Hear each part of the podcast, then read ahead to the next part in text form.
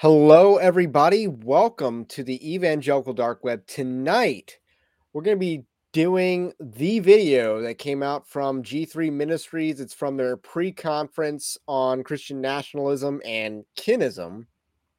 And we're going to be tackling the scariest, spookiest issue going on in evangelicalism this Halloween season, and that is kinism. It is the boogeyman that Big Eva and Mid Eva, or mostly Mid Eva, are very concerned about this boogeyman named kinism. It's a very scary topic, a very scary and real issue. And that's going to be what we're going to be discussing tonight with uh, Owen Strachan's lecture at the G3 conference. So that's what we have to look forward to tonight. Uh, how are you doing as I am all good.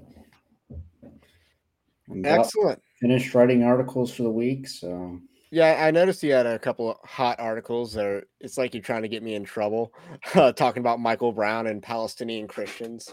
Uh, I was thinking about doing a video on Palestinian Christians, and it, it does appear to be some like liberation theology is very influential in Palestinian Christianity. Uh, so I, I thought that was a very interesting topic, but I haven't gotten around to writing about that.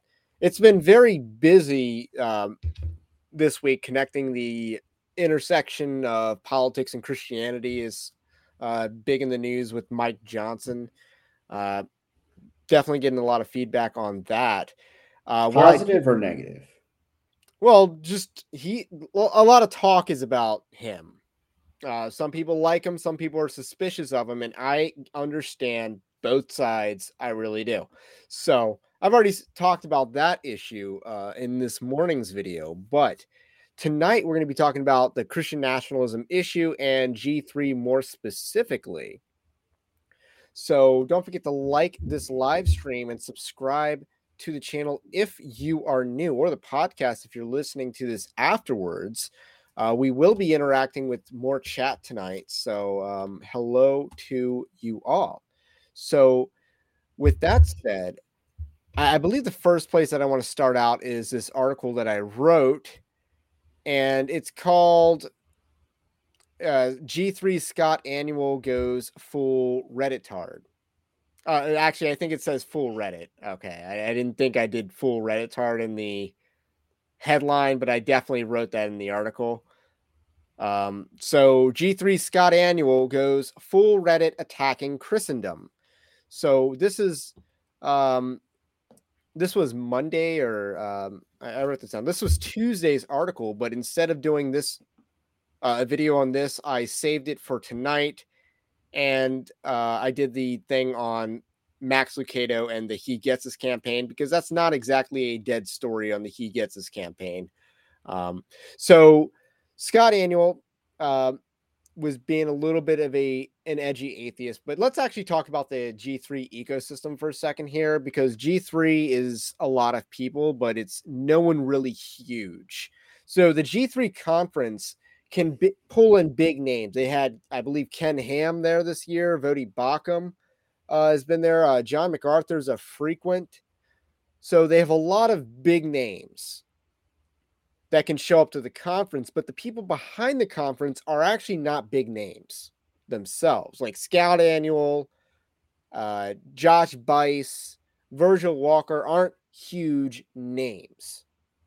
And G3 was started sort of as a competitor to the Gospel Coalition. Uh, Michael O'Fallon is a was a board member of G3. He's influential in G3's rise and ascendancy, and certainly has some sort of role to play in their tourism ventures because they recently did a trip to London visiting or to England in general visiting reformer sites which is just ironic when you you're talking about Christendom and you're trying to bash Christendom.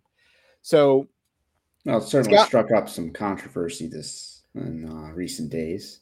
Uh, so Scott Aniol is um, one of the bigger names over at G3. He's on their podcast, I want to say. Uh, so he is one of their bigger names, uh, one of their you know main players, I should say. So this is his article. Scott Aniol goes full Reddit attacking Christendom, in which you know being an edgy atheist may get you some clout on Reddit, but outside of that liberal cesspool, and that's what Reddit is, Uh, the Reddit tier arguments fall flat in the in the face of facts. G3 Ministries has been a race to lose credibility this year with their opposition to Christian nationalism and their willingness to embrace uh, liberal ideas and tactics to this end. So on Monday, Scott Aniol of G3 Ministries took aim at Christendom. So this is what he said 70 million innocent lives murdered, thousands of women raped, children molested, illegitimate children left to fend for themselves, physical mutilation, secularism, no, all done in the name of Christ during Christendom. Secularism is horrible, but Christendom is no better. And this is a screenshot. He would later delete this unceremoniously. But this was his opening salvo that proclaiming that Christendom is no better than secularism. Oh, why not? What's why your not? initial- Well, why not millions of women raped? I mean, again, why why stop at thousands? Like, Why did he stop at thousands? I don't and, know. uh, If you're just making up numbers, which is what these numbers are, these numbers are absolutely made up and it's anti colonial propaganda. I mean, have uh, illegitimate children ever had it easy in any society? I mean, or at least certainly, I mean, certainly not in the Old Testament. An illegitimate child wasn't even allowed in the sacrificial system or in the temple, in the in the uh, tabernacle. So, I mean, the idea that the illegitimate child had the same access to the temple as as even or so in the Old Testament. I mean, okay, you could also be condemning the Israelites in the law of Moses. So Yeah, I mean, uh, ambassadors generally couldn't inherit property, so that's another thing that's uh, an overarching factor in this. I don't know what specifically that was referring to, but the 70 million, uh, if even if that seven, 70 million is accurate, secularism killed far more in the 20th century alone than Christendom did in how many centuries? no, So uh, sexual even if- revolution uh, killed pretty much that much. I mean, we got like 60 plus million dead babies here in the United States. And they they aren't even counting all the numbers because they don't count the self-medicated. Uh, numbers. What saying seventy million over what a thousand years? Uh yes, uh, let's just say a thousand years. Uh so with that said, um this is where he gets his numbers from. Uh and I'm not going to read the quote cuz he quotes a bunch of like anti-catholic or anti-papist uh polemics. But millions in these calculations cited died uh cited the millions in these calculations cited um, the downfall of Native American groups. Yet these groups would suffer from diseases that they had zero immunity to, not systemic genocide of millions in concentration camps, as the imagery of these men suggests the papists did. Why are we pretending that the conquistadors were the bad guys in the war with the Aztec? All this to own Rome and the Christian nationalist? Moreover, the Spanish Inquisition is a vastly overblown phenomena- phenomenon in terms of casualties. And only the first third of the 30 Years' War is a religious war, if he's counting those numbers as well. So I, I want to pile on the history a little bit more because there's like all this thing about the witchcraft and how many people died and were burned for being witches in European history those numbers were vastly exaggerated. And again, that is a death penalty offense in scripture, is it not? Well, I mean, it also Are we should just be- going to say it was superstition and it's not real and therefore it was unjust? Well, I mean, it Is also sh- should be noted that witchcraft could have also been like abortionist. Like you would go to the herbal remedy specialist in the woods, the Wiccan lady who would give you a cure that's from like roots or something that would basically terminate a pregnancy. So, like that type of activity also might have been considered witchcraft. Yeah, I mean, witchcraft might be a broader, you know, umbrella, but certainly in a in an era of medieval Europe, it's probably a lot more common than people uh, would think. And again, it's not an unjust sentence if they were indeed guilty. So that number's not included, but you hear that as well. So many things in your uh, in medieval history are exaggerated. Uh, the Spanish Inquisition, which is not really medieval, but uh, nevertheless, very exaggerated. Uh, burning witches at the stake, very exaggerated. Uh, so these are, you know, just some facts. So Scott Aniol would delete this tweet after the massive ratio, but maintain the points in subsequent posts. Like he only deleted the initial post because it got heavily ratioed. Um, the week is early and G3 is not sending their best. Scott Annual went full Reddit tard. Never go full Reddit tard. And those who get that joke get that joke. So, uh, any more thoughts to add on? I mean, why didn't he? Why didn't he just say that he lives on stolen land? He, he should have just said that. Like that would have been, uh, you know, honest, right? You know, just give it back because you know, the Spanish somehow killed uh so many people in native in, in north america like even the eskimos got it so so responsible uh, we we white people are for you know all this genocide and stuff that wasn't actually genocide. So that is the arguments that from G3 they are not sending their best. So I'm trying to get this started already, but let's see if this works. So we're going to be listening to this um, video. It's from the pre-conference event at the G3 conference. They finally released it on YouTube. They did it, I believe, either right before last week's stream. And I'm like, I got to cover this, and then I think it's good enough to cover for a live stream. So okay, I have, so you have listened to I it. have listened to the whole thing. I, I finished listening to the last 16 minutes of it right before the stream, but I have listened to the whole thing. Um, okay, I will be flying in blind then. Okay, so you got you're the double blind. I'm I've actually seen it. So um, this is an interesting lecture. Like I had to verify that this was content worthy, and it is content worthy because we got big tough guy uh, Owen Strachan trying to weigh in. We're going to be listening to this, I believe, at 1.15 or 1.10 speed. So uh, let's see, conceptual clarity says, I agree there were great wrongs against Indians in North America, but it was not genocide. And it's unfortunate that people don't have the guts to say that.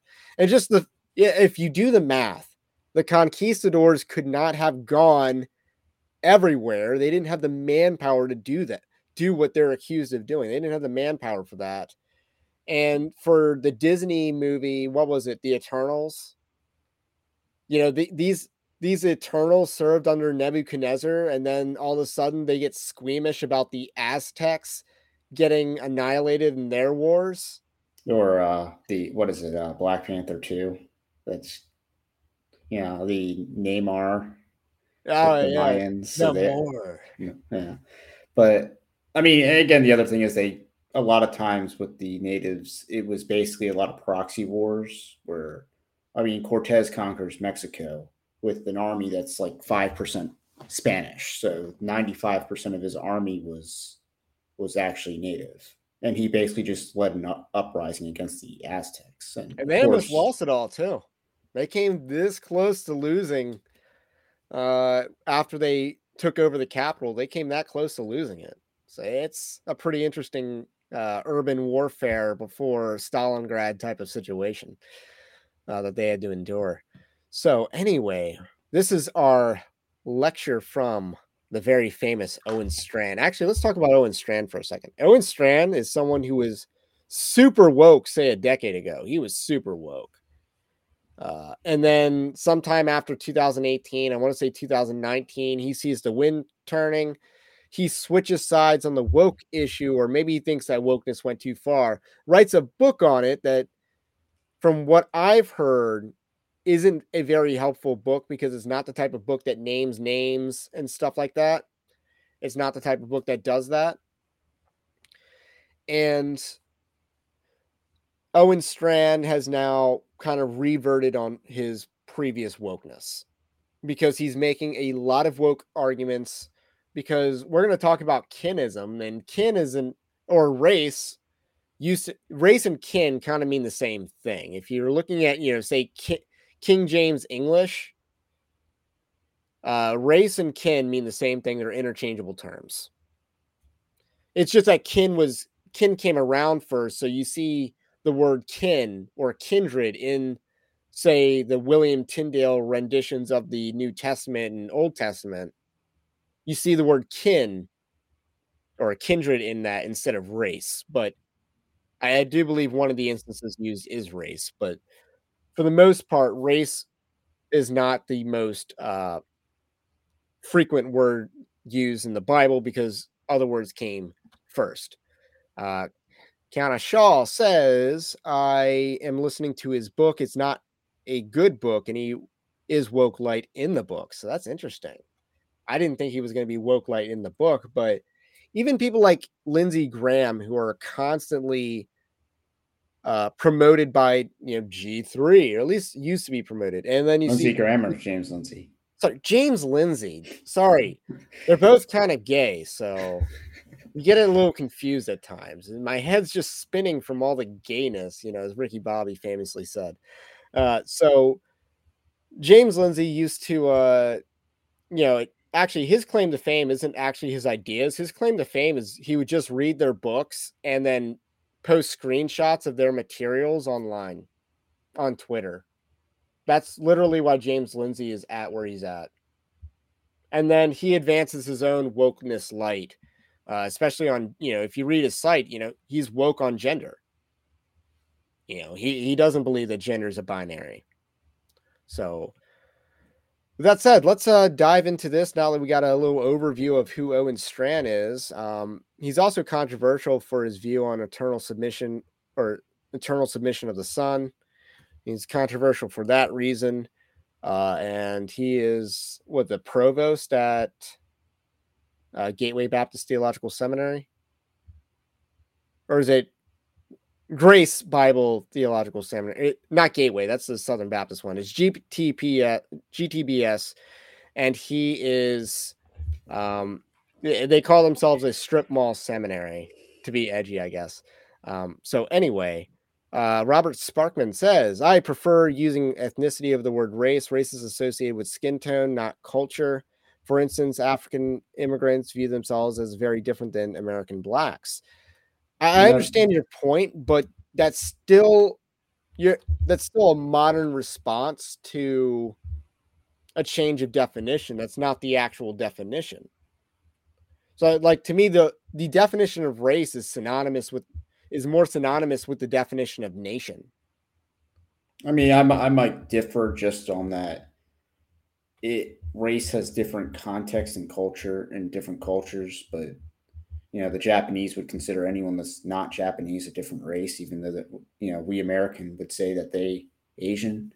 So we would not distinguish between their race, even though if you go to Japan, they would. Obviously, in America, I mean we. I mean, I guess it's more of a broader term, but yeah. America's kind of weird. Yeah. Because when it comes to race, like Hispanic is not a race in the United States. It's considered an ethnicity, even though it's made up of several races. Like Cuban, I believe, is considered a race by the US government. Hispanic is not. Mexican is considered a race by the US government. Again, Hispanic is not. It's kind of, they're kind of, America's kind of weird like that in, in a legal sense. So, anyway, that seems to be all the comments that we need to catch up on. So, let's dive into this. Uh, if I can get this to the people Behold, his mother and his brothers stood outside asking to speak to him, Jesus. But he replied to the man who told him, Who is my mother and who are my brothers? And stretching out his hand toward his disciples, he said, Here are my mother and my brothers. For whoever does the will of my Father in heaven is my brother and sister and mother. Let's pray. Father God, as we turn to your word and we consider serious matters, in this session. I ask your blessing upon the preaching of your word, and I ask your blessing upon the hearing of your word. I am nothing, Christ is everything. Bless your church, protect your church. In Jesus' name, amen. Who is our family? What do Christians seek on this. I wanted to pause right there because the crowd size didn't seem as large as it could be.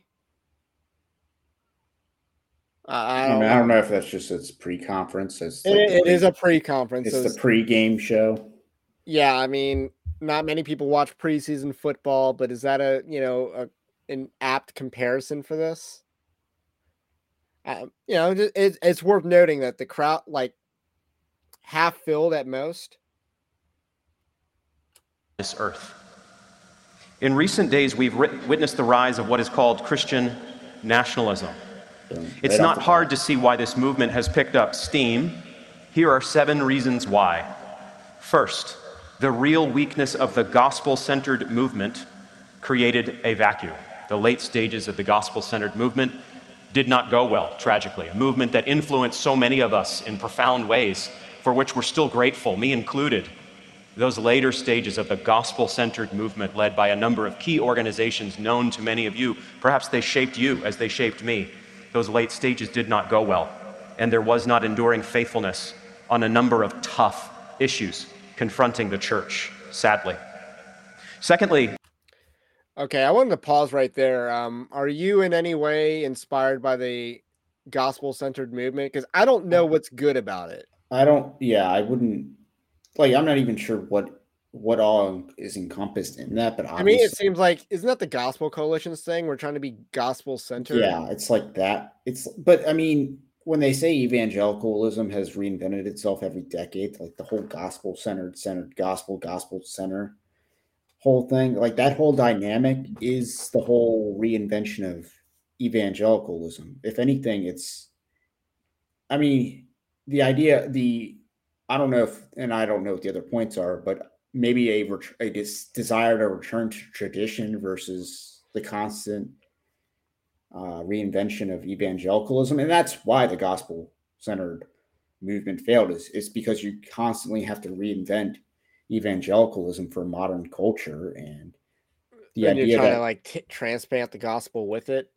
and the idea that we need to be appealing because I think gospel center is all about appealing to the world too. Like again, yeah, like the gospel coalition kind of being forefront at, about this, but yeah, I don't.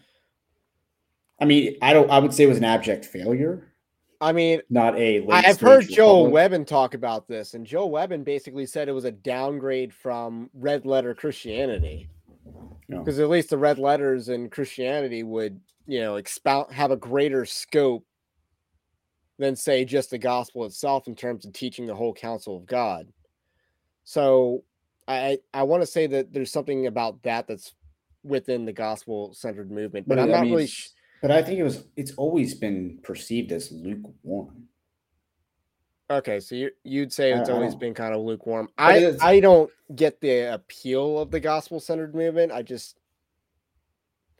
I don't know. I haven't been enamored by it, but it's worth mentioning. This is his first opening point as to why Christian nationalism is a thing. I mean, why don't you define what gospel centered movement is? Yeah, He kind of assumes that everyone knows, but I don't know. Maybe I could use a fresh refresher on that. or what ye- are the years? The Christian nationalism crowd, as we'll call it at this point in general, recognized rightly that you cannot play the negative world as if it is the neutral world, to use those terms from Aaron Renn. Third, in the face of unjust lockdowns and political shenanigans of all sorts, the bold response by some on the CN side, as I'll call it, drew much attention. And so there was major gain in market share that happened on the CN side, in part because many more mainstream reformed leaders, if we can say that term, didn't speak up in the last two to three years on a number of hot button issues. And a number of CN folks did. And they understandably gained market share, followers, for doing so boldly, and in some cases, righteously. Fourth, Uh, point two and three neutral world first um i agree with that that that's a solid reason why uh christian nationalism is a thing it's a recognition that we can't be why is neutral world the goal of so many christian organizations instead of positive world What did he say that we were a negative world from neutral world, or that we were in neutral world? Uh treating negative world as neutral world i think is what he said Okay. which is weird. Uh, weird, but and then point number three or point number three pretty much sounded like oh they're platform building. They struck while the iron's hot, and they just you know they yeah by speaking out on correct issues and you know stuff that these people could have been a lot of these people could have been doing. Uh, where was G3 on the issue of COVID? Nowhere, basically. And they're they were in tow behind uh, John MacArthur, if we really want to be blunt about it. Uh, where was Nine Marks? Nowhere. Well, they went woke and they've been woke for a long time. But G3 was actually more concerned about, you know, how you're supposed to worship during, you know, lockdowns and all that other stuff than they were about helping and encouraging churches to open up regardless of the lockdown situation. So they were functionally nowhere. Uh, and so that that point's right. And you know, some issues make people. I don't know what issue made Owen Strachan a thing, but he's just someone who's been rising up the ladders of Big Eva. Like he is someone who I believe wrote for the Gospel Coalition a lot, but now he's you know, switch trying to like switch sides and meander and stuff like that. So he knows a little thing or two about this. But as far as people who have built a platform, is that just a reference to Joel Webbon? And because I didn't know who Stephen Wolfe was, say a little bit more than a year ago. I didn't know who he was. Yeah. I and William Wolf, I maybe knew about a little bit longer than that. And keep in mind when he says market share, that's pl- about platform building. That's him viewing those people as competition because that's what you say. That's a business term, market share. That's your competition. And the people behind G3 are kind of that petty. I'm I'm talking about Michael O'Fallon uh, a lot of, in a lot of ways, but he's not behind G3 anymore. At least not on paper he's off their board. But yeah, it is. They do view it as competition. And I do think a lot of this is posturing on their end because they don't like losing market share. And that's why they've come out so clownishly against Christian nationalism because they don't want to lose market share to that. And they don't know how to debate it and they won't debate it. So they just kind of label it and, you know, stick their noses up at it and they don't want to debate the issue at all. So uh, they're aware of that it's a market share game, and I think that's or offer their own largely what's driving their motivation. Or or they're not even willing to offer their own alternative. Like we have no problem talking. You have no problem talking with uh, Charles and, And this whole conference is about that. It is about that. It is about G3 saying there's no clarity on the issue of Christian nationalism, so buy our conference, buy tickets to our conference. That's how they were advertising this. Wait, like six months ago, that's how they were doing this. There's no clarity, but we'll provide the clarity for a price. On this camp side, there is a plain spoken willingness to speak truth without affectation, and that is understandably attractive to the sheep. For example, we do despise blasphemy against God as Christians. We, we don't take that lightly. We don't want to be comfortable with that, whatever our specific political theology is. Fifth, folks who take on the CN name have a strong belief in God's design for men and women, and they boldly proclaim that and live that out. And even the recent discussion of head coverings and this sort of thing can be a helpful matter to think through, and it shows us genuinely that there is a real desire on the part of some in this movement to take the, the Word of God very seriously and live it out however God calls us to live. And again, that is positive, that is commendable. Sixth, Christians have grown weary of our public theology being no public theology at all. Christians are sick and tired of that, and rightly so. If we truly have basically nothing to say to the public square, Nothing at all. No witness. No prophetic stand. You really do have to wonder what we are in business for, given that our identity as the church is the witnessing people of Jesus Christ. A man killed because he witnessed. A man killed, murdered, crucified because he dared to tell the truth in public. So if there is no public witness among some, expect where there is public witness for that group to get traction. This is your invitation to a masterclass in engineering and design. Your ticket to go from zero to 60 with the Lexus Performance Line. A feeling this dynamic is invite only. Fortunately, you're invited. Experience the exhilaration of the Lexus Performance Line and some of the best offers of the year on select models at the Invitation to Lexus sales event, now through April 1st. Experience amazing at your Lexus dealer. Seventh, and finally, Christians are battling anxiety and despair and fear on an hourly basis these days. 2023 is rough going in many respects and common terms. And the optimism and downright good cheer of some on the CN side has been very appealing for people and won adherence. And again, rightly so. If reformed people are going to be grim and morose and downtrodden and legalistic, and then there are going to be other reformed people who are going to be joyful and full of good cheer and seemingly enjoying life on an hourly basis. Which group would you think is going to prove attractive to people? There's a number of reasons why CN has had a real effect.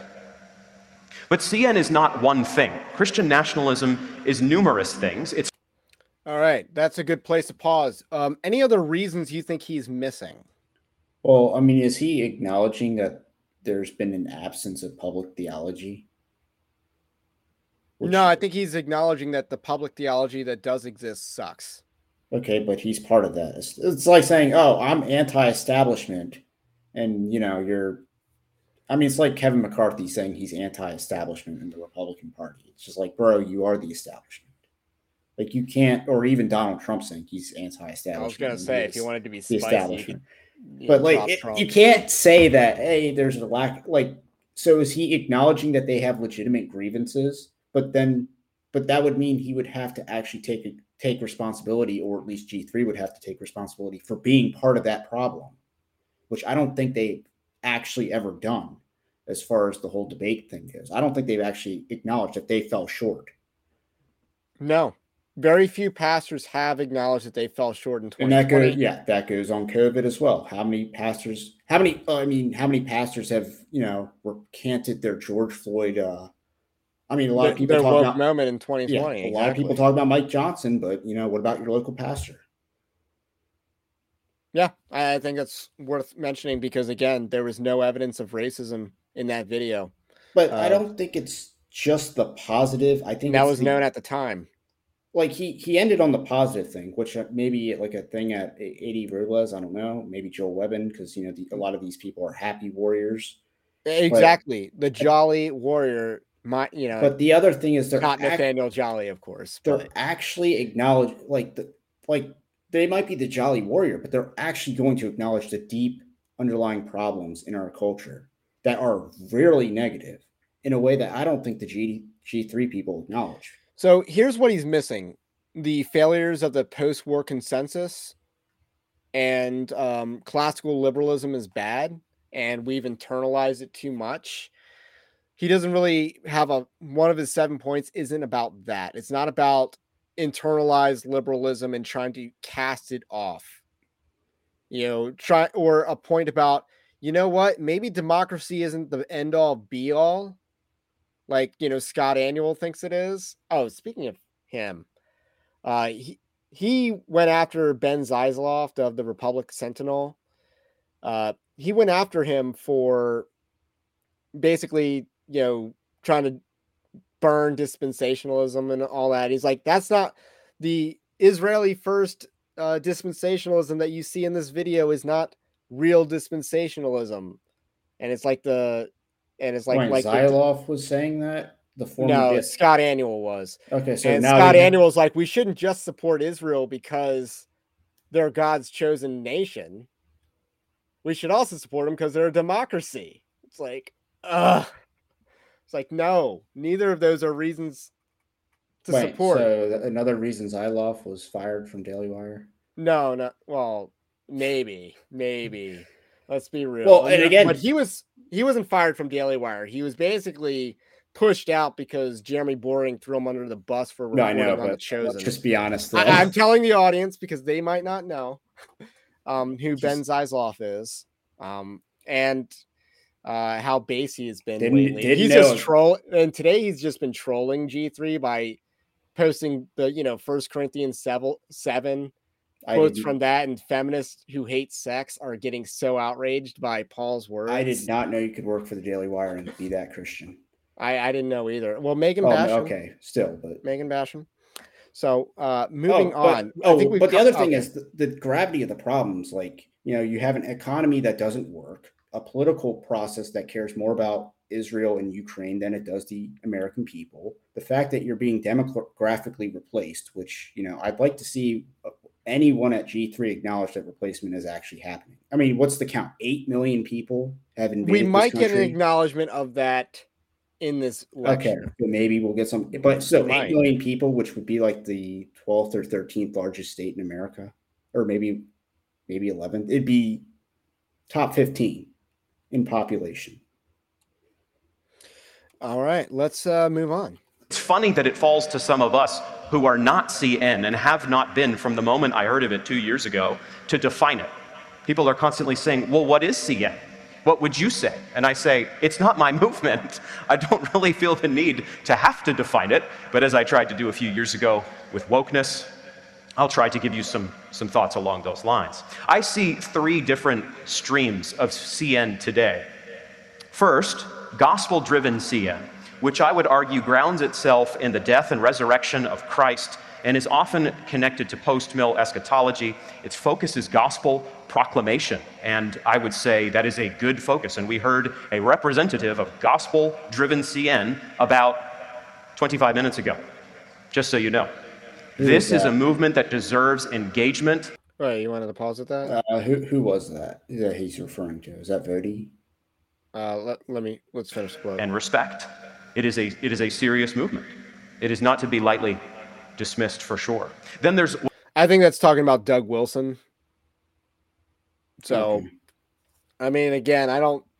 I, I think Post Mill is generally a small camp in the grand scheme of things. I mean, let, let's be honest. Like uh, of the eschatologies out there, Mill and Pre Mill Dispy are probably your two largest camps, followed by his historic Pre Mill, and then followed by Post Mill. I mean, that's that's my guess. But there are a lot of post mill reform guys. But the G3 crowd, the Doug Wilson crowd, isn't as large as a lot of people might think it is. Like, as far as evangelical dark web goes, I'm trying to market much broader than that. Uh, because I'm not a pastor relying on a church audience to build and and grow a platform from that. I I'm just going much broader than that. That's why I like talking about the chosen. That's why I like uh, talking about some of the other things that we've talked about uh, this past week, and because it's a much bigger world out there, and I don't want to be like so caught up in this this nonsense. But G three is huge in in and of itself. The G three conference is huge. I, I do I mean, it's comic Comic Con for Christianity. or- it, it kind of is. It, it it was a much uh, more talked about conference than the Gospel Coalition conference, which happened the same month. So, this first camp he's talking about is the Doug Wilson camp. what I call law driven Christian nationalism.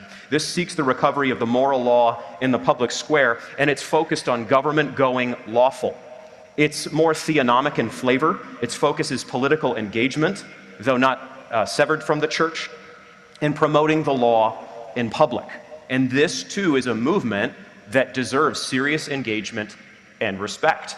A figure like a Greg Bahnsen, for example, would be associated with a form of this. And Greg Bahnsen was an absolute baller, to use a technical theological term.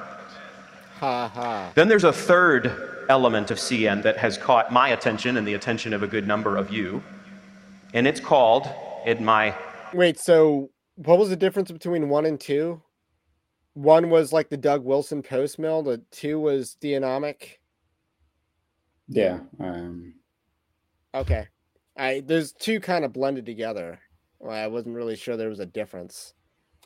handling, working with my colleague Jeff Moore, who you heard earlier, mono-ethnic CN. Mono-ethnic, one ethnicity, or one race, I guess you could say, if you wanted to already be in problematic territory. This last form of CN has been represented at the book level in the most serious way among all the streams recently of Christian nationalism. The most extended case for CN to, to date is called The Case for Christian Nationalism. There and it is written by a figure named Dr. Stephen. You got to hold Wolfe. it upside down like they did. Wolfe is clearly a deep thinker, and he can be a gripping and persuasive writer. His text has been taken as more or less a mainstream book, albeit one with some spicy phrasing and unusual ideas. The book is endorsed by Yoram Hazony, and it's been promoted by Douglas Wilson and other respected figures. When one reads the entire book, though, one makes a rather shocking discovery. This book advances and is dependent on what can only be called a kinist vision. By kinism, I mean that ideology that emphasizes the need to preserve as a moral duty a given ethnicity, often through avoiding interethnic marriage. This push is often consonant with a call for the preservation of a communal or national identity based on that ethnicity. Kinism has long played on the fringes of both the left and the right. In fact, in recent years, we have seen the rise of a real and poisonous form of partialist, monoethnic thinking crop up on the left through wokeness. A real foe, a terrible ideology that has taken everything we've had to fight off, and we're still fighting and will be for some time, even as wokeness continues to creep into our social, political, and cultural life. But now we are seeing the very same partialism crop up on the right among conservatives and Christians. So I want to pause right there because why are you seeing this? You are seeing this because wokeness was fundamentally anti-white. It was trying to get people to hate themselves. And so you're going to see a backlash in that that not only acknowledges, hey, there isn't exactly a racial neutral like we've been lied to all our lives using, you know, MLK platitudes as though MLK wasn't himself exactly like the wokeness that you were going to see um, decades later. Like he wasn't a precursor to that in his own personal life and other beliefs outside of letters from a Birmingham jail and the I Have a Dream speech, but everything else, you know, outside of that. Uh, so there, there's going to be a recognition that hey, white people are going to wake up to the fact that you know there isn't exactly a neutral race thing anymore in in our society. And I think some people are capitalizing off of that. I think some people are acknowledging it. I'm certainly acknowledging that. Uh, and he seems to think that that's a bad thing. But I mean- most of what you heard about him and Stephen Wolfe, he's basically saying that Stephen Wolfe's book is predicated on kinism. That's basically the argument that he just made. And I don't know if you have a specific pull quote. I mean, Uh, if you got it ready, I can uh, let me know if you get when you get it ready. But otherwise, let's. Uh, yeah, you can continue. But I mean, obviously, he actually, I mean, basically, I mean, it was always the claim that Wolfe would be called like racist. I mean, in the, I mean, this is the quote from page 135 is in the West, people groups have become either concealed or suppressed or celebrated and purified by an ide- ideology of universality, par- partly through the homogenizing force of the state capitalism and capitalist statecraft, and through the ethnic privileging of woke capitalism, all in the interest of a cosmopolitan, super rich elite of nowheres. So the idea is that you become a global citizen. You're no longer a citizen of America, but you're a citizen of the world. And you're no longer identified with a people group. So if you're British, you're no longer really a Briton. You're a homogenized uh, hodgepodge of every nation that's basically been implanted in what is now Britain. So basically, I mean, it's the same way of if you flood a nation with a bunch of immigrants, those immigrants have no concept of what that nation is. It's breaking the bonds of the people to their and, nation. and largely. Stephen Wolfe's book is about using Christian nationalism as a means to restore uh, social undergirding social fabric and creating a high trust society. That's largely what Stephen Wolfe's book is about. It's not about, you know, and he even, I believe there's a quote where he explicitly says that ethnicity isn't solely defined by genetics. No, I mean, I, and there's a whole example in the book about how you can assimilate, about how, you know, how even even in church history or just in general where you have a large influx of people there tends to be a lot of turbulence. Uh, so but assimilation can happen. And again there's an example in there about the cajun asian who is basically you know become live an asian dude that lives in louisiana but i mean yeah to Wolfe's point the only way to fight back against a lot of the globalist you know racial homogenizing which again is basically talking about importing a bunch of like third world people into a country that is predominantly white with a specific heritage that that is designed to break the nation to end the nation and corrupt the nation which again it has happened. It's demonstrably it true in this session i want to seek to accomplish just two aims with you this afternoon First, track the essential argument made by Wolfe, the most influential mono ethnic theorist of the CN crowd, and as I say, today, the one who has produced the most serious intellectual text for the movement. And then, secondly, I want to offer a robust seven part response in rapid fire form to kinism from the Word and the gospel. Spoiler alert, it's not rapid fire. So, first, what is Wolfe's essential argument in the case for Christian nationalism? My goal in what follows is to be scrupulously fair. That is my aim. You've already heard me attempt to separate out different streams of Christian nationalism. I trust you're already picking up that I am laboring toward that end, toward fairness, whether you agree with me in full or whether you disagree with me uh, in full or even on some different matters. My goal is to be fair, but also clear. The argument made today by Wolfe and others is that we need to embrace Christian nationalism. The argument made along these lines is a bold and startling one in his book. While we should be Christian, he writes on page 11, nevertheless, the gospel does not supersede, abrogate, eliminate, or fundamentally alter generic nationalism. It assumes and completes it.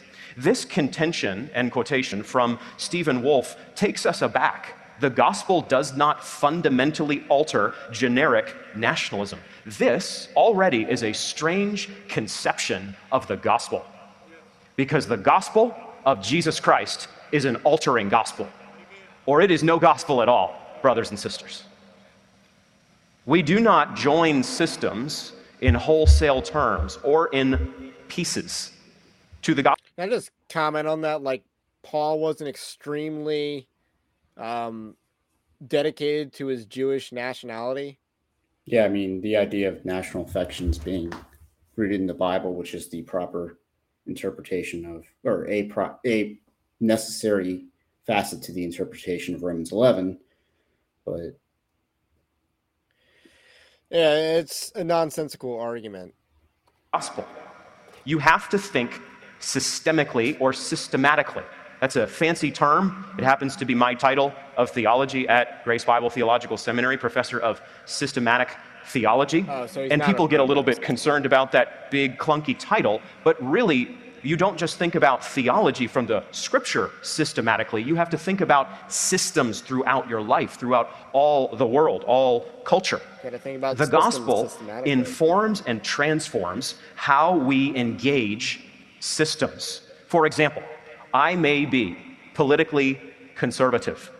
I have been politically conservative for as long as I can remember breathing.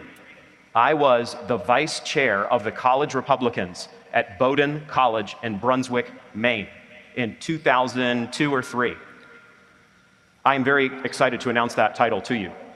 I will then follow that up by telling you there were four of us in the college Republicans. So we all got an office. It was one of those exciting realities where everybody gets an office. It's like Oprah out there. Everyone gets a title, okay? I got vice president, and I wear it proudly. So I am, to this day, dyed in the wool conservative. And that Okay, being a part of college Republicans does not make you conservative. It just doesn't.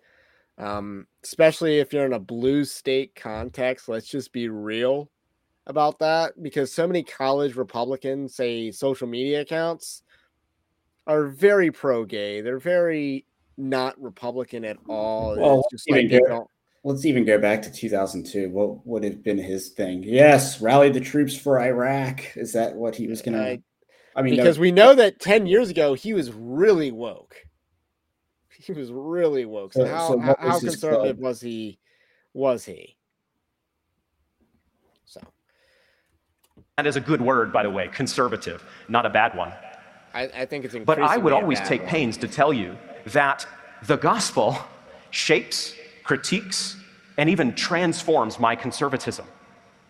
I am not a conservative like a godless person is a conservative. And there are, by the way, lots of people who are not Christians who are politically conservative. In a common grace sense, I'm thankful for them, but I am not the same as them. And even though we overlap in our views on a lot of things, yes, I do not have the same system they have. Why? Because the gospel supersedes and alters every part of who I am. The gospel has not come to me and gotten the 20% of me that is spiritual saved and left the remaining 80% untouched. The gospel has saved me to the full. And the gospel has saved you to the full. And there is no part of yourself, your mind, your being, your body, that you can hold back from the gospel and say, Gospel does not alter this. If it is the true gospel, it changes you to the uttermost. Such were some of you. Paul said to the Corinthians, We have a such were some of you gospel. That is questioned and undermined from every conceivable angle today, including political theology. But this is the conviction of convictions. Why? Because this is God's gospel. It is not our gospel. And when God saves us, as Steve Lawson has said, in his Lawsonian way, yes, that is a term, God does not execute a makeover, he executes a divine takeover. I want to pause right there, uh, bring up this comment by Yellowmoth. Uh, what he just said is that a nation can't be changed by the gospel, but nationalism can be changed by the gospel. And that kind of points, that kind of undermines to me one of his points about conservatism, which I think conservatism, conservative is a far more meaningless term than Christian nationalism.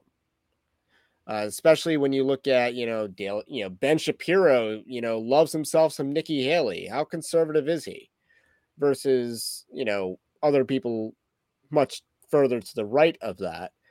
Um, so, with that said, he can talk about conservatism being shaped by Christianity and the gospel, but why can't nationalism also be shaped by Christianity and the gospel? And what would you call such a nationalism that's shaped by Christianity and the gospel? um, National Socialism. That's the answer, right?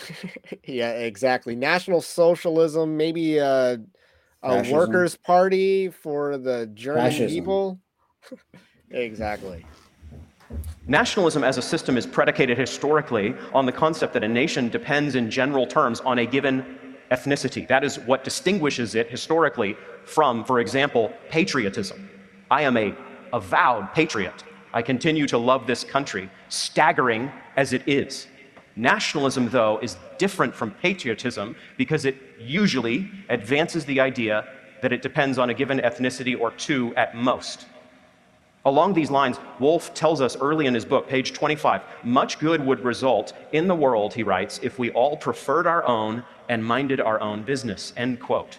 Wolfe repeats his idea that the gospel does not alter systems later on. Since grace restores nature, he writes, and natural law contains all the moral principles concerning social relations, the gospel does not alter the priority and inequality of loves amongst those relations. I repeat, the gospel does not alter our loves among relations. Page 101.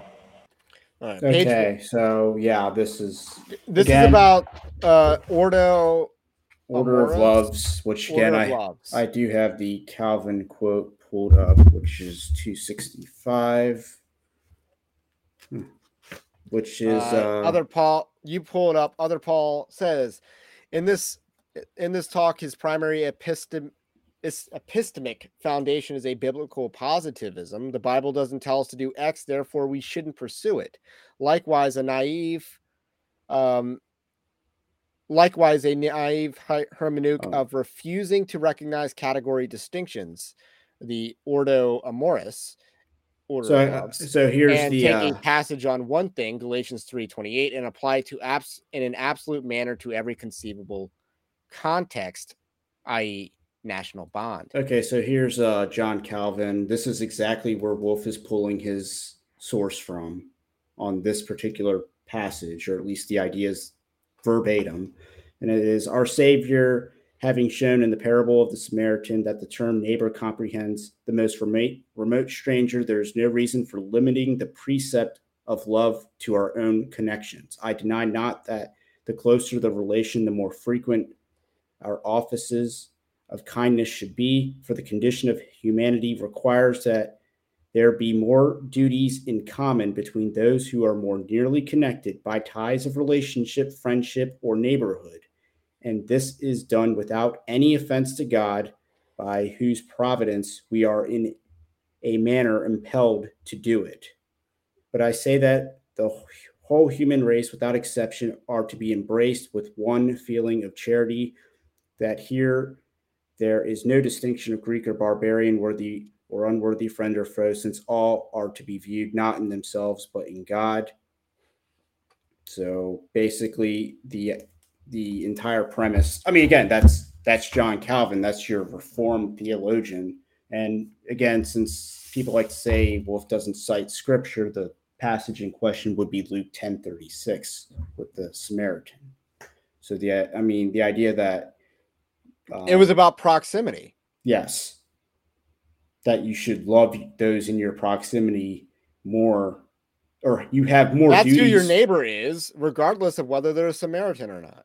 Yeah, but your duties are higher.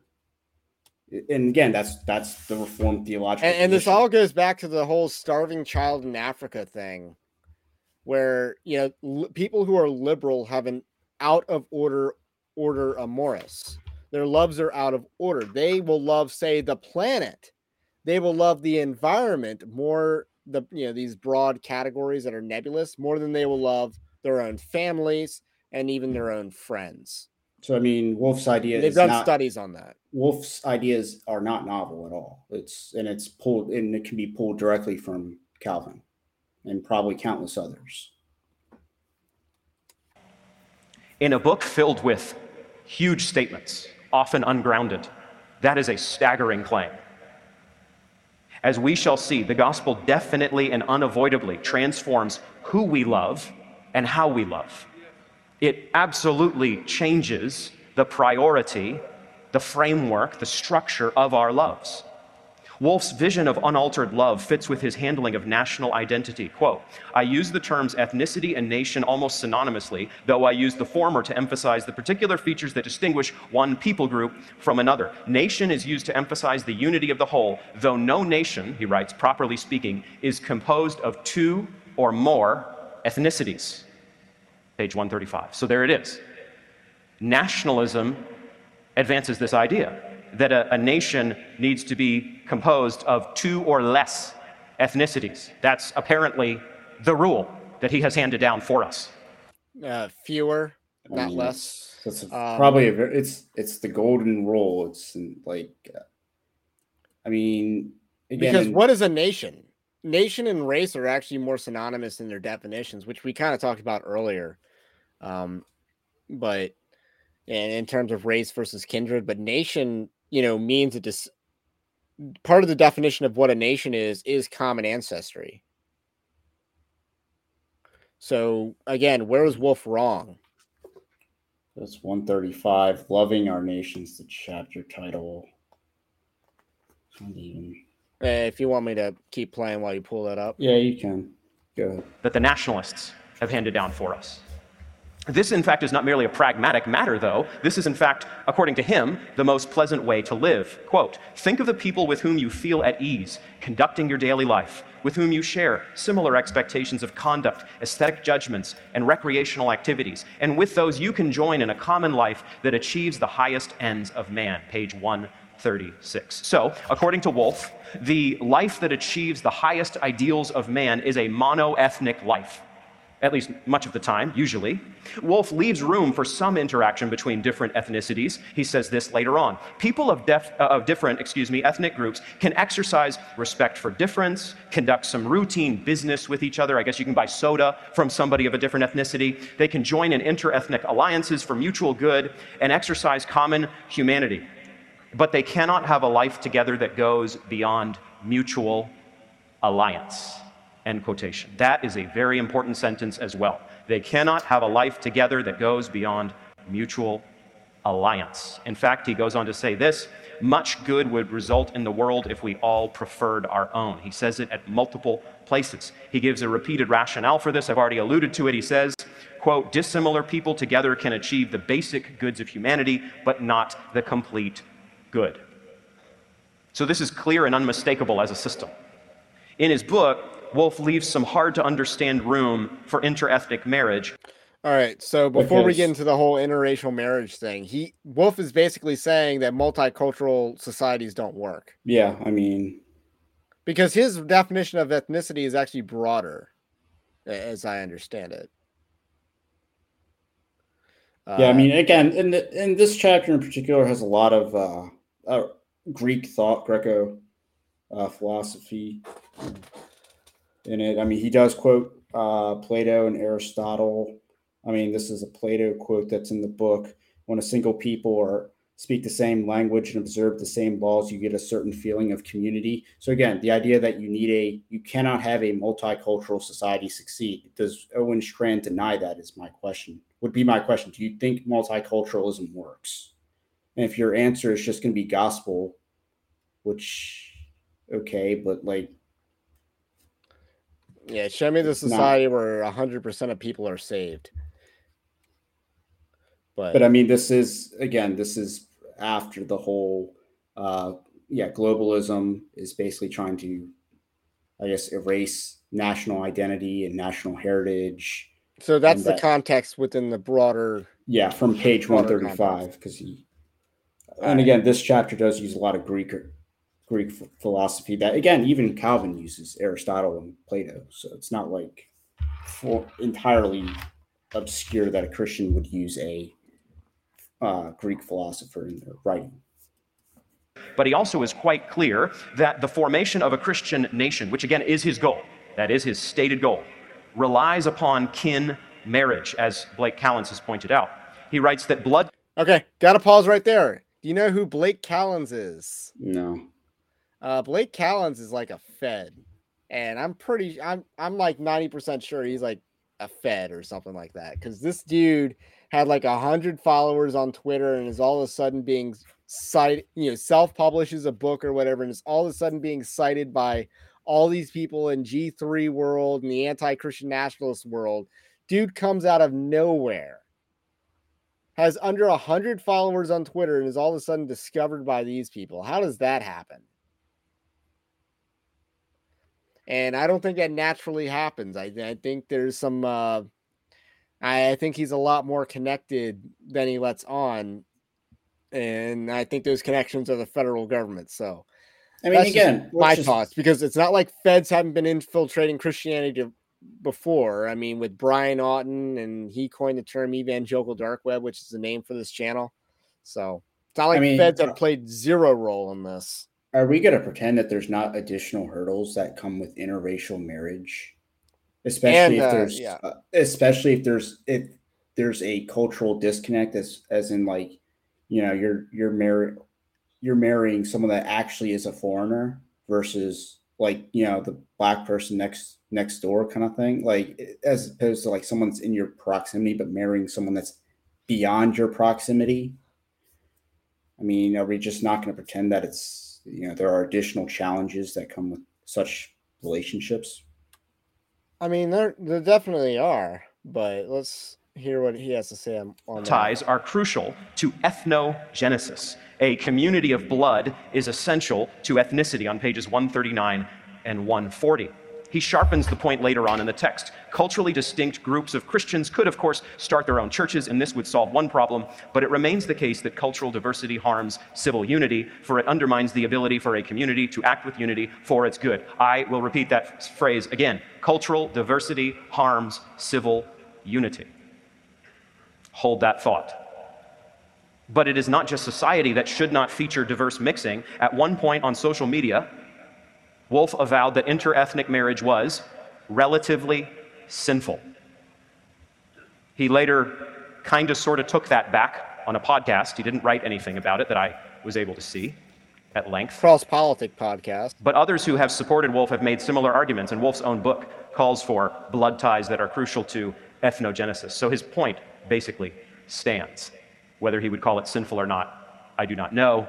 It is certainly the case that it is not ideal to have different ethnicities mixing at will.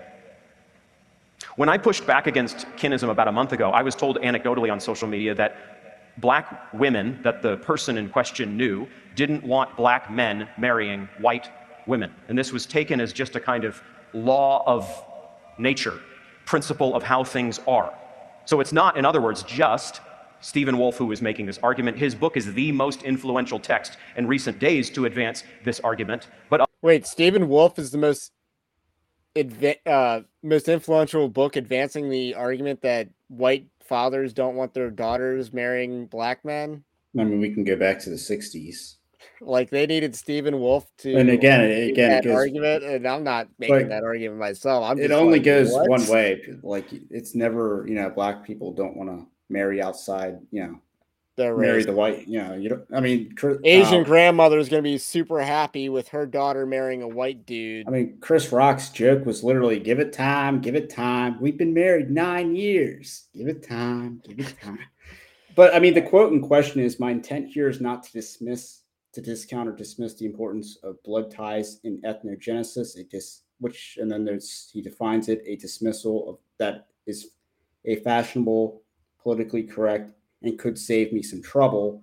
It is simple, like basically saying is I'm not going to dismiss it, even though it would be convenient to to dismiss the idea of ethnogenesis. Um, it's simply creating the case that a new ethnicity. Uh, no, like I guess ethno homogeneity. I guess. Okay. Is, um, it's simply to his case is simply that a community of blood a community in blood is crucial to ethnicity. Basically that you actually have to have genetic relationship in order to have uh, ethnicity. And but this should not lead us to conclude that blood ties are the sole determinant of ethnicity as if we all need all as if all we need are dna tests. He does quote uh, more of an academic scholar after that. But i mean but I mean, we see this saying that genetics isn't the sole determining factor of ethnic, ethnicity or blood ties. Yeah, I mean, he's saying it like obviously he's saying blood matters, but right. it's not the sole. Because he's saying that multiculturalism is bad. Woke Owen Strachan is now saying Stephen Wolfe is bad because multiculturalism is good. And I think other Paul aptly pointed out that he has a positive Bible uh, positive hermeneutic epistemic foundation for the Bible. So he, he relies on biblical positivism that the Bible doesn't say X is good and what we should be doing, then therefore it's something that shouldn't be pursued at all. Well, but even now we can look at any society that is high trust. There's no such thing as a, a multicultural high trust society. And this is pretty much spelled out in in the loving your nation chapter when he talks about doing business, when he talks about the ability of an ethnically homogenous nation to achieve more than a multicultural society. That's because there is trust. You can actually trust the institutions to work as they're supposed to. You can trust that people aren't going to hop the subway fares in New York. And you can like you can actually have a high trust society. And you see a lot of these homog- homogenous societies, particularly in Scandinavia, that as they import more third world people, you, you start seeing more crime. You start seeing a lot you know quality of life goes goes down because you got these people that are disturbing that are essentially turd in the punch bowl. So you're disrupting a high trust society. Others have as well. Andrew Torba, a month ago, argued to his 370,000 plus followers Now we're going out to on Twitter that it is a, or X, that it is a good thing for people to preserve their ethnicity. On August 16, 2023, he wrote, God created different ethnic groups. To preserve them is to preserve God's creation and is therefore an inherent good. That is quite an argument. Is that landing for you at 223 on this afternoon with one session after another stacking up? That is a very consequential thing to say. To preserve different ethnic groups is an inherent good. What does that indicate? To not preserve them is an inherent what? Evil. A rising chorus on social media affirms and champions these views. It's a shadowy world out there on social media, in case you haven't noticed, with all sorts of Anon accounts, as they are called. It's hard to say how influential this is, but it clearly is influential today. We've seen this in Lutheran circles as well. The person named Corey Mahler has advanced one kinist argument after another and has gotten serious traction in some cases for doing so in Lutheran circles. And again, the argument is that interethnic marriage is problematic. A society of diverse ethnicities is not ideal. Christians should prefer their own kind, which typically means Christians who are white should prefer other white Christians. This has even gotten traction now in conservative circles where it's been argued very recently that Anglo Saxons need, as basically a moral duty, to marry other Anglo Saxons and have Anglo Saxon families that perpetuate Anglo Saxon culture. Much of this is driven by paranoia surrounding the Great Reset idea. All this to say, kinism is alive and well in conservative and professedly Christian circles. And this is clear and present danger to the church. So he just Uh, denies replacement theory is a conspiracy. A little bit. That's kind of what he's doing there, and I, I do I, I do want to say he goes against replacement theory a little bit later on if he hasn't already, which I don't think he has. uh, But- Yeah. What's his face? Or Stephen Wolfe is not actually a kinist. And again, so to call him a kinist when he's definitely not a kinist is slander. Uh, Andrew Torba isn't exactly. Uh, I, I don't say anything wrong with that Andrew Torba statement because what's the opposite of preserving a an ethnicity? what's happening? Genociding it, well, what's happening to America right now? or the Armenian Christians. Well, I mean, again, let's just let's just go to Europe. You know, is a Brit is a Great Britain uh, that isn't British a good thing? Is London filled with foreigners a good thing? Is Germany no longer being German good thing? Is that is Italy no longer being Italian a good thing? I mean, I look- Oh. Of all the nations we have to worry about, you know, Norm Macdonald aptly pointed out that we got to watch out for the Germans. so, uh, Now we transition to our second section of this message a biblical evaluation of kinism. I am going to give you a rapid fire seven part response to the unbiblical ideas I have just sketched. First, fire. we are all one human race. We are one human race. We were made one human race from the beginning. Every person is an image bearer. Satan hates this doctrine, but we love it. We stand for it, though the world does its worst against us for standing for it. Again, this is just classic boomerism. Uh, the idea of one race, the human race, isn't a biblical statement. It's not adequate or accurate to what the definition of race is. Um, there is a notion of the race of Adam, but at the same time, the saying the race of Adam isn't exclusionary to say the race of Abraham or Jacob or the race of Ishmael or other uses of that word, the, the race race of Ashkenaz. So I mean, I yeah, guess know. again, just refer back to the Calvin quote where it talks about order of loyalties and order of love. So I mean, it does nothing he's saying actually challenges the order of love, which again just is a- it's a reinforcement of post-war consensus thinking and conservative response to charges of racism. We are all image bearers. Genesis 1 26 to 28. The elderly person who can no longer care for themselves on their deathbed, fighting Alzheimer's, is an image bearer. The tiny baby, one month old in the womb, un- unable to feed itself or care for itself, is an image bearer. Everyone of every skin color is equally an image bearer. If the world damns us for holding these truths, we will stand for them. Part of the argument that is made by kinists is that in the pre fall world, everybody would have separated on their own and preferred their own. That is not correct.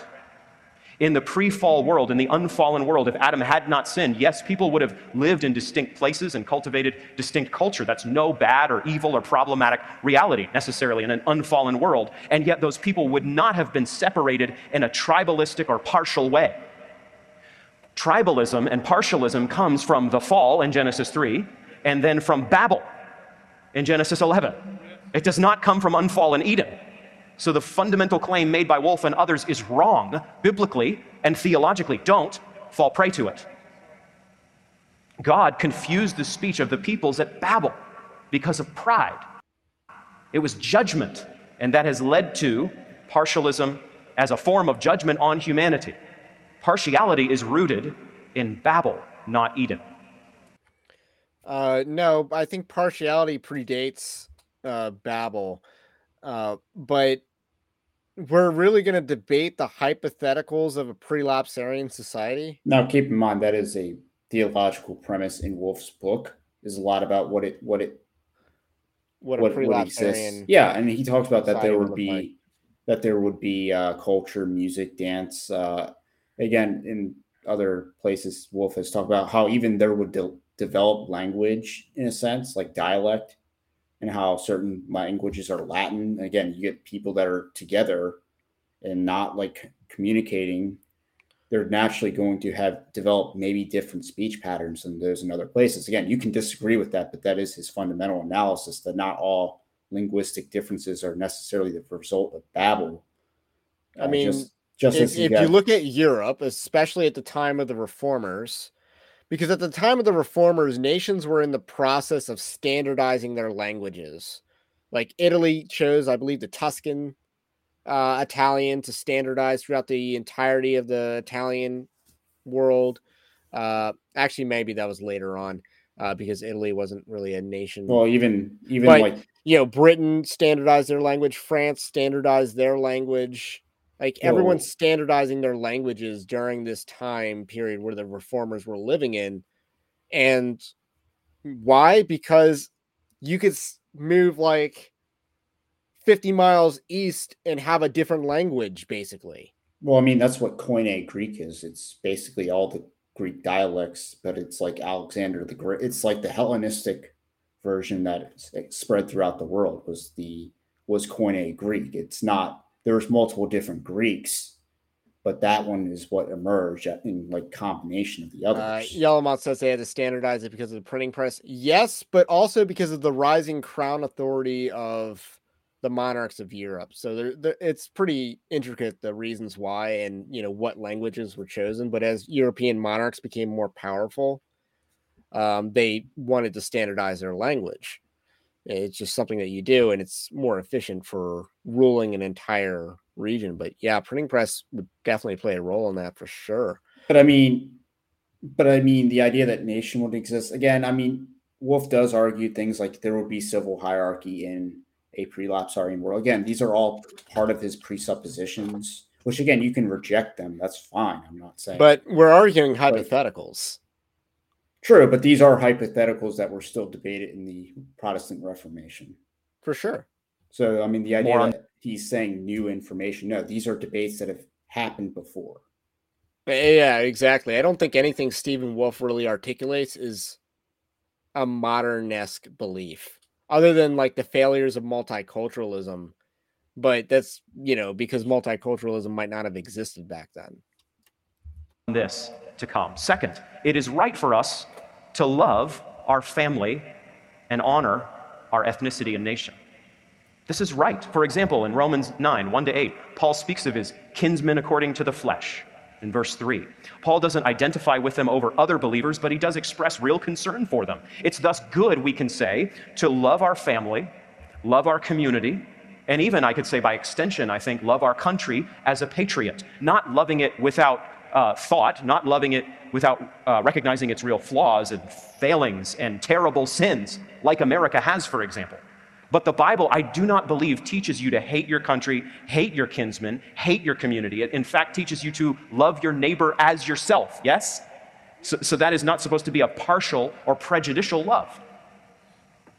We should not prefer our ethnicity, then, I would argue. But neither should we be prejudiced against our ethnicity. Ethnicity is not ultimate and cannot be ultimate. It is not bad for you to have the ethnicity that God gave you. You don't need to be ashamed of it. I would say you should not be ashamed of it. God providentially gave you your ethnicity, and God, as a package deal, providentially gave you your skin color. We are all different shades of melanin. We are one human race. We are not different races. Acts 17, 26. We are one human race. We do have different skin colors, but they're just different shadings, much as we try to divide along those lines. God has made us who we are and placed us where He has. We should seek the good of the city in which we live. Jeremiah 29 7, the exiles in Babylon, in fact, were told just a few verses earlier to plant gardens. They were not called. they were not called to head for the hills. They were not called to go and leave the, the blue state of Babylon and start so, a new red one. They were called to plant gardens in Babylon and have sons and daughters and be a light. Imagine this to be a light by the power of God in godless Babylon. That's the call of God's people. It echoes through the ages. It fits the New Testament, it fits the New Covenant, it fits the missional mandate of the Great Commission. We don't avoid the hard places. We know they're hard places. We don't enter them or send missionaries into them lightly, as if it's a light and easy thing to enter a very difficult and dark place. No, I am from New England. I am from Maine. I am from where the people. All right. He's going to okay. go on about maple syrup. So, so he just said that right here. So he, I mean, he, he's contradicting himself. He's basically saying if you live in California, your order of love should be to stay in California, not leave California. But at the same time, and then he uses Jeremiah 29 to argue again, order of love, the proximity of where you're going to be in Babylon. You should love the land that you're in. You should not be a subverter. But then, then so your order of love is pretty much instructed from God to love the area or to basically occupy as proper citizens well, in the area. And, and this is about God's judgment. The people that submitted to God's judgment in the exile get to actually return to the land. The people who refused to submit to the judgment in the exile, the people who you know wanted to stay were basically the the dregs of society that they didn't like. Um, they did not get to uh, return to uh form. I don't want to say return to the land because I I, I would interpret it as the end of the Genesis 15 covenant. Like I would say that the Old Testament it ends the land covenants, uh, and you don't see any references to it being restored after that uh, or established. But you know that's a topic for another day. Um, but uh, yeah, the whole. So I, I'm not sure if that context necessarily resonates right now because also you look at the New Testament context, you know, Paul getting, you know, carried down in a basket from the city of Antioch. Does that ring a bell? Uh, the idea of moving from place to place, depending on how tough it was.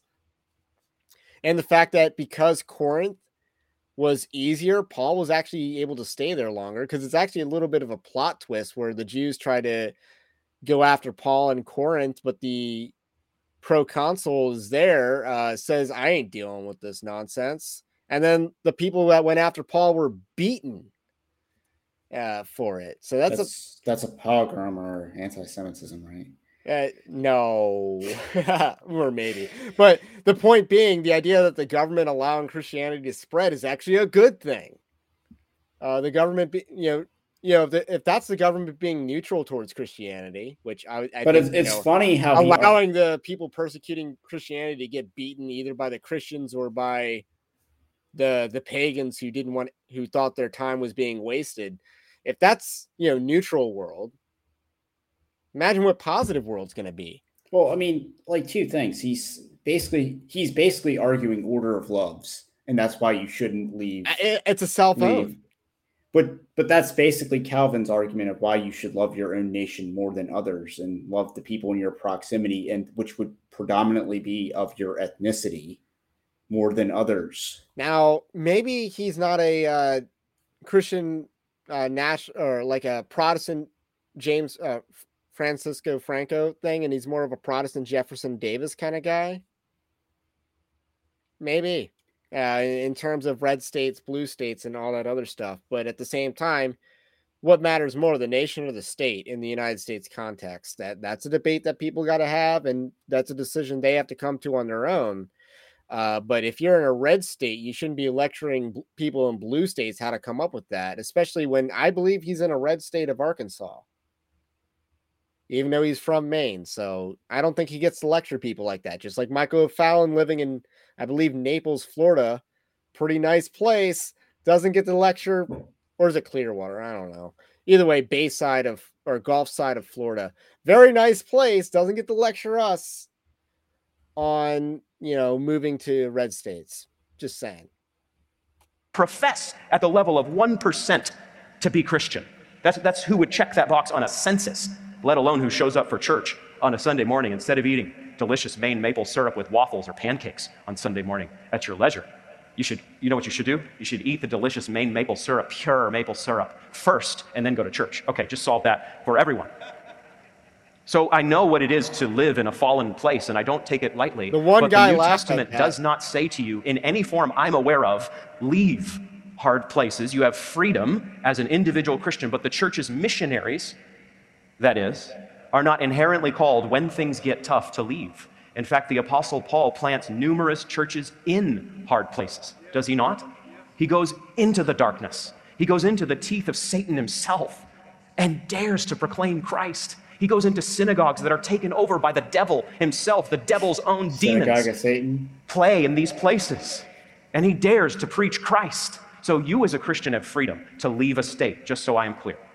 There is nothing in the Bible that says you cannot leave a hard place, just to clarify. Well, he just said. My point, though, is that we need Christians everywhere, including hard places.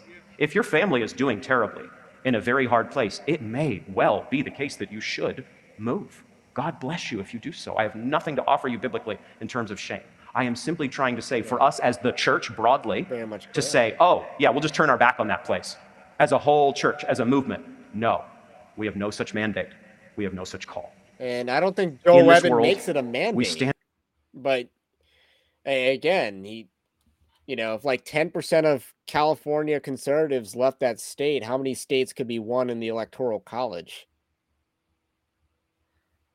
But, you know, people love their uh, nice California weather.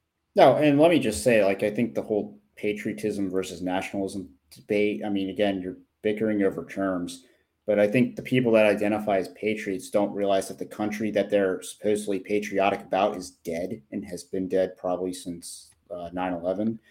But, and that country is no longer the case. The Constitution, you know, I'm for the Constitution. That Constitution is just a paper, piece of paper. Uh, and there's a lot of passages about leaving, like brushing off the dust on your feet when you leave the unbelieving uh, village. And then God told uh, Lot not to leave was also brought up. Uh, yes, when your children are in danger in a state like Cali, you should leave. Uh, hopefully, we get Joel Webbon on to talk about fight by flight. And for what is good and we resist what is evil. We don't have to embrace, and we should not embrace, unlimited immigration in our countries. Immigration is a prudential matter. We should handle it prudentially. So it is wrong for the left in America and throughout the West to try to radically alter different countries. That is not a good thing. I offer no support for that in terms of massive overhaul of a given population. Yes, you do. Globalism You is a scourge.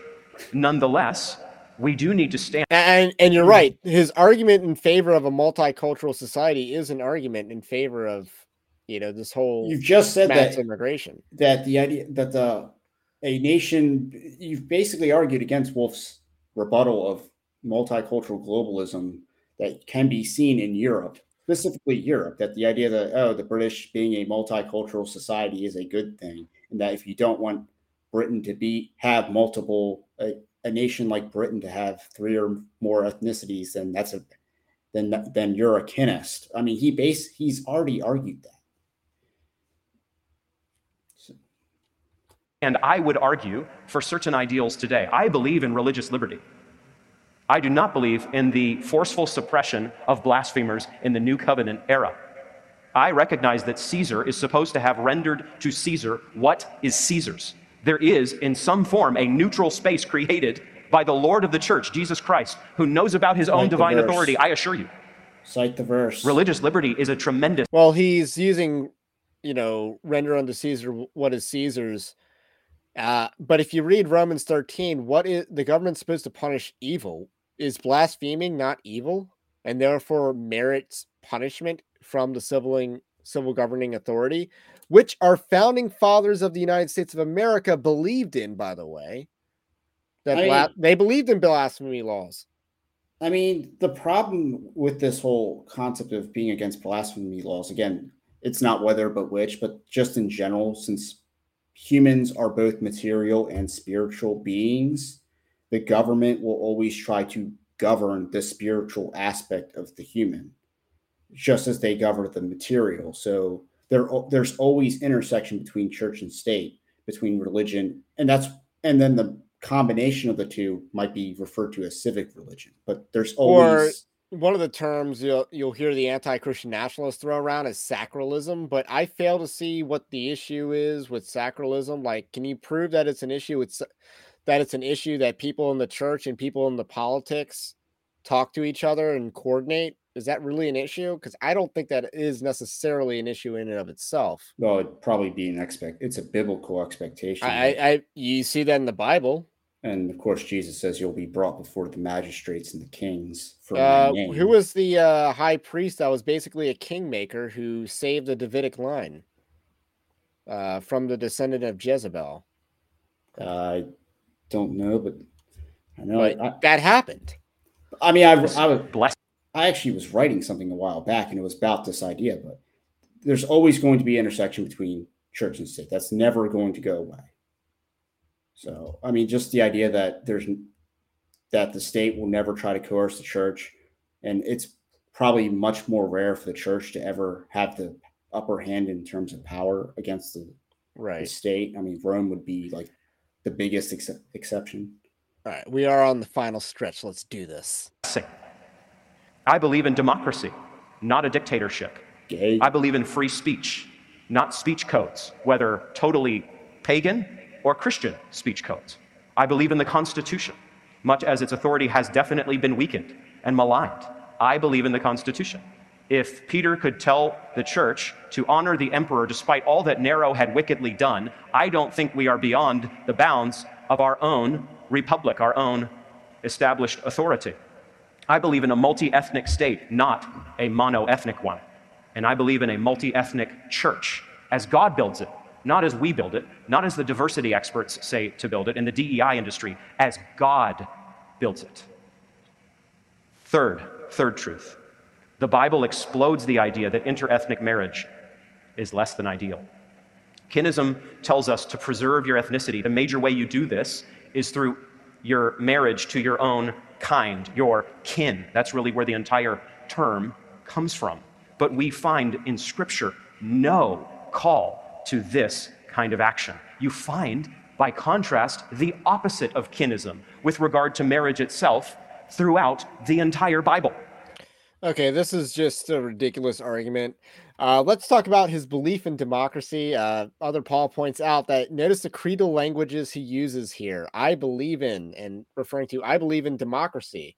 Again, And- democracy is not a biblical form of government. It is actually probably the least biblical. Again, it, for those that want additional sources, I would look up Aaron McIntyre. He's doing a whole series on Joseph de Maistre, who's a probably a little bit on the well, Catholic integralist side, but he offers a lot of counter French Revolution insights into politics and what the nature of sovereignty is. So there's a series uh, you can check out for on Aaron Mac, Aaron McIntyre. But yeah, he talks about and that today they did the whole or recently did the whole three forms of government oligopoly, uh, uh, Oligarchy. or no, it's aristocracy, Oh. um, democracy, and uh, monarchy. And then the invert, the bad side of oligopoly or aristocracy is oligarchy. But there's only three forms of government. Every form of government is just a subset of the three, so to speak. But democracy is the least effective. And and the founding fathers intended when they established democratic and aristocracy uh, in it to make the government less effective, less fast. Our system is designed to move slower, but now it's moving so slow that Congress is a vestigial organ and that the presidents and the courts make all the law now.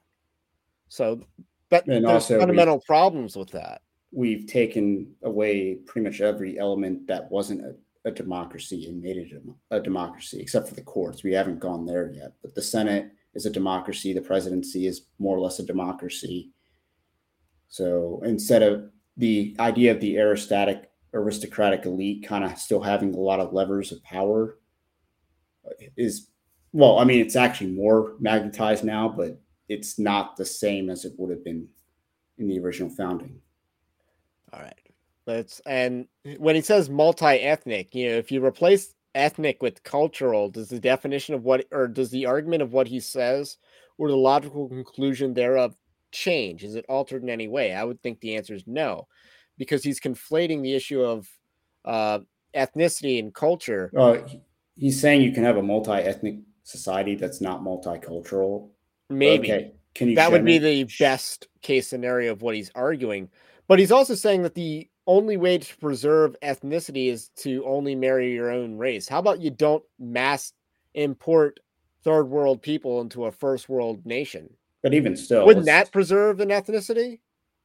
Oh Do yeah. we have to go so drastic on the nitty gritty house to house fight I mean, are we and saying? not worry about the macro? You don't let people, you don't let millions of people every year into your southern border. Isn't that a way to preserve your ethnicity? All right, final stretch. Numbers 12, when Moses marries a Cushite woman, a woman who was from present day Ethiopia, probably of different skin colors, we can infer. We read this in Numbers 12 1. Okay, Cush being in Ethiopia might be a stretch. Maybe more like Nubia. I in mean, the Old Testament. Miriam and Aaron spoke against Moses because of the Cushite woman whom he had married, for he had married a Cushite woman. The Lord then says this in verse 8 Why then were you not afraid to speak against my servant Moses? And the anger of the Lord was kindled against them, and he departed. Verse 10 When the cloud removed from over the tent, behold, Miriam was leprous like snow. And Aaron turned toward Miriam, and behold, she was leprous. What is the point of this passage? The point of this passage is that speaking against Moses, interethnic marriage was cursed by God. uh, God wrong. curses the one who speaks against it. Wh- What would you say That- to those today who speak against interethnic marriage? So you That see is- the that is application actually going- what- that is Uh, okay. You're more familiar with the uh, passage. So, I mean, it's I mean, it's debatable. I think it might be a second wife or something, but the it the idea is that Miriam was rebelling against Moses. It's it's not the, necessarily the interracial marriage aspect. He's actually overplaying that part. It's the idea that she is in rebellion against Moses, and that and so basically everyone. I mean, kind of the journey of numbers is that everyone rebe- slowly rebels against God, and then Moses is like the last one to rebel against God, and that's why he's not allowed to enter the promised land. But everyone rebels against God over the course of the forty years, and, And I believe the census count at the beginning of Numbers is actually higher than the census count at the end of Numbers because of all the judgments. I forget, but one tribe got absolutely. I mean, it's close. One tribe got absolutely wrecked because they were probably involved in the uh, the orgy in Moab. But yeah, I Uh, mean, Ephraim maybe, or not not Ephraim, but uh, one of the one of the I, I want to say was um, Benjamin would get wrecked in the Book of Judges, but but no, it's he's overplaying the marriage aspect when it's really Miriam was rebelling against Moses and thereby rebelling against God. So What does the Bible say to them in light of this example? In Ruth 4, Boaz marries Ruth, a Moabite. That is an interethnic marriage. In Matthew 1, 4 and 5, we learn about Salmon and Rahab. Rahab was a Canaanite. All four of these people are explicitly named in Matthew 1 5, in fact. And Salmon, the father of Boaz by Rahab, and Boaz, the father of Obed by Ruth, and Obed, the father of Jesse. And on it goes. What I am telling you is that interethnic marriage is embedded in the line of Jesus. It's in the messianic line, friends. It's front and center. Do you know why? Because God wants you to see it. And God wants you to know that it is an honorable thing. It is a good thing. It- is not a moral duty to marry across your ethnicity or something like this. You have freedom here. We have glorious freedom. Christians have so much trouble with freedom. It's often when we have freedom that things go off the rails, isn't it? And we start making new, oh boy, we got some freedom. The kids are going to go wild around here. If oh, we're preaching about God's freedom. love, we got to lock this down. Give me some laws. Everybody, just let's whiteboard this. Somebody get a whiteboard. Give me some good laws that we can put on paper to add to the Bible because we've got some freedom and we're freaking out and we've got to handle this. Because if we don't, this whole thing's going to blow in 10, 9, 8, 7. The whole thing, friends, this whole affair needs to make us stop and slow down and say, it is good and right to pursue holiness according to the Word of God. But are we now seeking to bind men by our own new laws? And I would argue the answer is tragically something common to us all in our sin yes. Our fourth truth is this Jesus reframes our understanding of family. I read the passage earlier, Matthew 12, 46 to 50.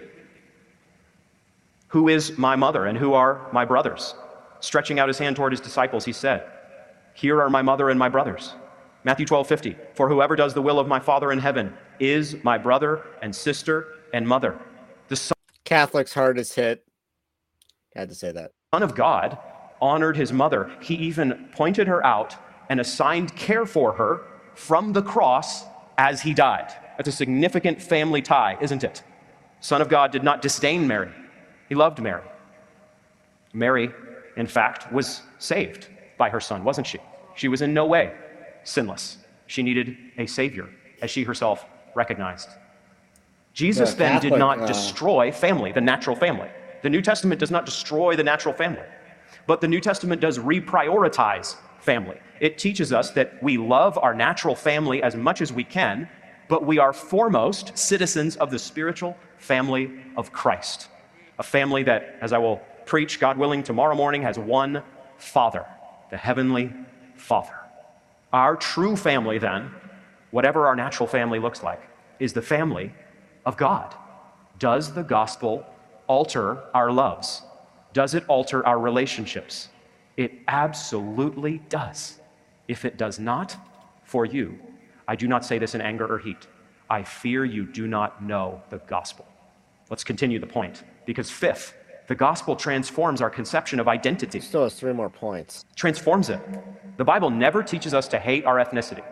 The Bible does not teach us that our background, in providential terms, we got it all wrong. It does teach us, though, that there is a unifying force that is far, far greater than our ethnicity, skin, col- skin color, and cultural heritage. And that force is the gospel of Jesus Christ. 2 Corinthians 5, verse 16. From now on, therefore, we regard no one according to the flesh. A few of us, some of us were saying this, some of you have said this in conversations with folks pulled toward wokeness, haven't you? We don't regard anyone according to the flesh in terms of white people being hated in this country, as they definitely are by some. They're targeted. That's wicked. That's evil. That's wrong. That should be decried. That should be ended. That, should, that has no place in the church. But now it goes the opposite way, doesn't it? We regard no one according to the flesh in terms of thinking that our natural ethnicity is itself to be preserved above all else. We don't regard anyone according, ultimately, in the church, to their skin color or background or ethnicity. Why? Because we are a gospel people in Christ. Galatians 3:28 there is neither Jew nor Greek there's neither slave nor free there's no male and female for you are all one in Christ Jesus. Satan hates this I repeat he hates gospel unity. He hates the gospel that unites across all divides in the natural world. But God loves a people from every tribe, tongue, nation, and people group on earth. This leads us to see, sixth, that we are no longer alienated from other ethnicities. There is no hostility between you and anyone else in terms of background in Christ. It does not exist. It has been canceled. Ephesians 2 15. In his flesh, Jesus has broken down the dividing wall of hostility, verse 15, by abolishing the law of commandments expressed in ordinances, that he might create in himself one new man in place of the two, so making peace between Jew and Gentile, and might reconcile us both to God in one body through the cross, thereby killing the hostility. This and this alone is where interethnic strife ceases. It is the church it, it aligns elegantly with what James Coates was talking about some hours ago that the church is where God displays his wisdom. That is exactly what James read from Ephesians 3:10. And that's what is in my message as well. because this is so vital. It's in the church that God's wisdom is displayed, not out in the culture. Don't expect the world to display the wisdom of God. Paul has told us that it is through the church that God's wisdom is made known. This is according to God's eternal purpose. This is all in the Greek a single term that sums up the effect of the gospel, mysterion. It's the mysterion. It's defined in Ephesians 3 6. The mystery, Paul writes, is that the Gentiles are fellow heirs, members of the same body, and partakers of the promise in Christ Jesus through the gospel. The mystery of the gospel here. is that Jew and Gentile. Uh, yeah. Uh, this is a like covenant theology theological uh, argument right here. I wish you would use this against Zionism, which is the only ethno partiality that is permissible these days. Very true. Um, it's worth noting that he's talking about spiritual family transcending all these divisions, but that doesn't remove the fact that we still have natural, uh, yeah, I mean, nothing, natural relations. It doesn't nothing, cancel that out. Nothing he has cancel said our duty to that has has nullified the whole order of love, and in fact, he's actually selectively uh, Applying argued order of love to the whole fight by flight mentality. All right, let, let's wrap this up. Do not prefer their own. Jew and Gentile do not associate with their own kind, first and foremost. Jew and Gentile don't even see their identity as their identity any longer in a very strong way.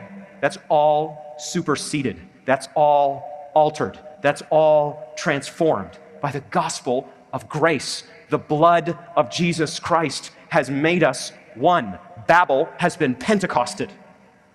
Babel has been crucified. And now in Christ, the wisdom of God is displayed that people do not harbor native prejudice and partiality against one another. We die to that. God loves diversity, understood rightly. God loves his interethnic church. God loves uniting people who have absolutely nothing in common outside of Jesus. These are not fourth level matters, these are gospel matters. Anyone who does not stand for these truths, I fear, either is in open sin against the gospel that has claimed them, which is a reality. We all stumble in many ways, James 3 2. No and therefore they need to repent. Here. Or they do not know the true gospel. But think no one's arguing these points that he's bringing up right here. Like he, he's arguing against a straw man, like a, a fictional opponent that believes it, you know, the, the gospel doesn't transcend these things. If they do. And if they do, let them hear the gospel afresh and let kinism die. Seventh and finally, all who are in Christ are now a holy nation. We're now a holy nation. We've heard this already. It, it was in Jeff Moore's talk, so we really are on similar streams here. But 1 Peter 2 9 tells us that we are a chosen race, a royal priesthood, a holy nation. We are not trying to build a Christian nation. We are a Christian nation in Christ. It is not the kind, I, I agree with fellow speakers of, of different kinds thus far. It is not the case that this really feels triumphant here and now. It is not the case that this holy nation is necessarily going to win a whole lot of elections. It is not the case that this holy nation looks and feels strong. We arguably just won Speaker of the House. I mean, you and I, hey. in many cases, look and feel weak. Third most, you know, third small. in line to the presidency. But God loves small things. God second in line loves the, vice president the weak. Being first in line. God blesses the tiny. God chooses the few. God does his own work according to his own calculations, and he does not need any assistance from us. We do not need and we should not want a Christian prince. Christ is our king. God is gathering in his people. Christ is building his church. The Spirit is uniting beautifully people who have nothing in common but Jesus. Do not shift from the hope of the gospel, brothers and sisters. Colossians 1:23, remain stable and steadfast now. Satan wants you off kilter, paranoid, tense, angry, divisive, roiled up, fighting at all times, at all hours, in perpetual political theology cage stage. You remember Calvinism cage stage? Some of you may be in it now. It's okay, you're going to make it through. We're in political theology cage stage right now. We need some, some of us. We need to come out of it, and we need to hear this as well. We must reject kinism. This is a line in the sand. Kinism has no biblical backing. If you do hold to CN, reject kinism. The interethnic church is glorious. We must honor the teaching of the Word of God. Brothers and sisters, our presentation of the gospel is at stake. These are serious times and serious days. God will do the work. Take heart in that. Jesus loves his church. Let's pray. All right. Uh, Other Paul says, I don't need surgery. Christ is my healer. And I think that's a pretty snarky response to the mentality of um, Owen Strachan here. And Um, he has everything but an actual solution, other than you know, oh, you know, God uses the few. Okay, yeah, but you know, throw the you know, cast the lot and let God determine the outcome. I mean, he's not actually Why why should like- we want a Christian leader of a nation? Which is what he just because said. he likes that- democracy. that's He likes democracy. he likes democracy and he, He likes believes in religious liberty, which again, as John MacArthur famously said, religious liberty sends people to hell. But you know, he likes that, and you know, freedom of speech, which again is it, it's a great slogan, but it's not always a reality. And Yeah, and it, it there's nothing here at the end because he says he's arguing against kinism, but he's really arguing against Stephen Wolfe. And Well- kinism is this word that he can use because kinism is just a more antiquated term for racism, really, if you think about it. Now, again, maybe we should get an actual kinist on here and see, you know, what their response is, but that wouldn't be Stephen Wolfe because he's not actually a kinist and he doesn't actually think you know interracial marriage should be illegal or anything like that but it's interesting how you say one race the human race and then talk so much about interracial marriage being a thing about interethnic churches being a thing well, You but, but this is the whole mentality. Like, okay, like no one would say that the the black church, the all black church is a bad thing, or the all Korean church is a bad thing. That these monoethnic ethnic ethnic churches are a bad thing, unless it's a monoethnic white church.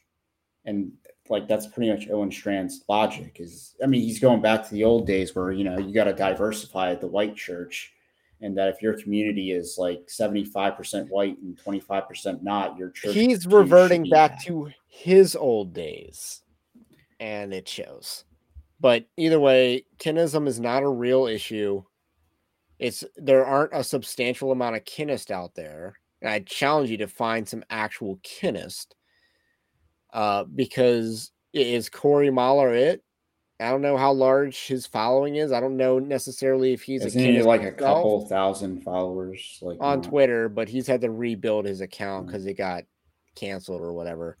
But Stone Choir, I think, might be a bigger platform than Let's On. Who knows?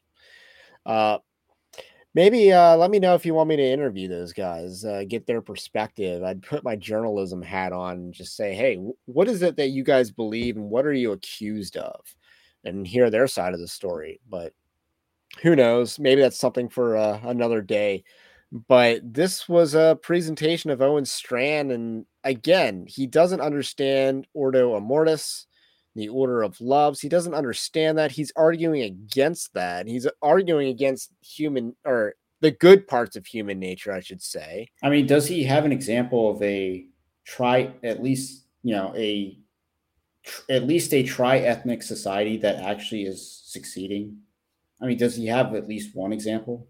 And, and that's ultimately what he's arguing, and that's why we're calling him woke in this title here, is because he's arguing for a multicultural society. I mean, again, and Because Stephen Wolfe says that it's bad, and, And part of the reason- really it. that it doesn't work is not necessarily because of the church it's because of the sinful nature of man that and especially in a democracy as he so where block voting matters. or, yes politics is tribal that's not going to go away It's in a fallen world and when you have elections where the black vote is the black vote the white evangelical vote is the white evangelical vote 85% one way and It's a lone bulwark, you could say. yes but And Stephen Wolfe did. And when you have various interest groups competing, you're going to have block voting. And again, that's, you know, you can say racial identity doesn't matter, but at the end of the day, when, when, you know, one group of people basically has racial identity in voting Democrat, unless you say, hey, uh, this their ideology is anti-white, you're never gonna. I mean, you have to go that that way in order to actually counter it. All right, I think we're gonna wrap up for tonight. Good, uh, good talk, good lecture that we just went through and suffered through. Uh, want to let you know, uh, you can support Evangelical Dark Web at evangelicaldarkweb.org through our Patreon-like system at evangelicaldarkweb.org slash join. That's how you become a member and you get more access to more content. I did an article on Stephen Wolfe versus James White, and that was a little too spicy for Gen Pop, but the members got to see that behind the paywall. So that that's some of the content you can expect. Uh, have a blessed day, and we will catch you on the next one. Brain fog, insomnia, moodiness, weight gain. Maybe you think they're just part of getting older, but MIDI Health understands that for women over 40, they can all connect to menopause. It's at the root of dozens of symptoms we experience, not just hot flashes. MIDI clinicians are menopause experts, offering safe, effective, FDA approved solutions covered by insurance. 91% of MIDI patients get relief from symptoms within just two months. Book your virtual visit today at joinmidi.com.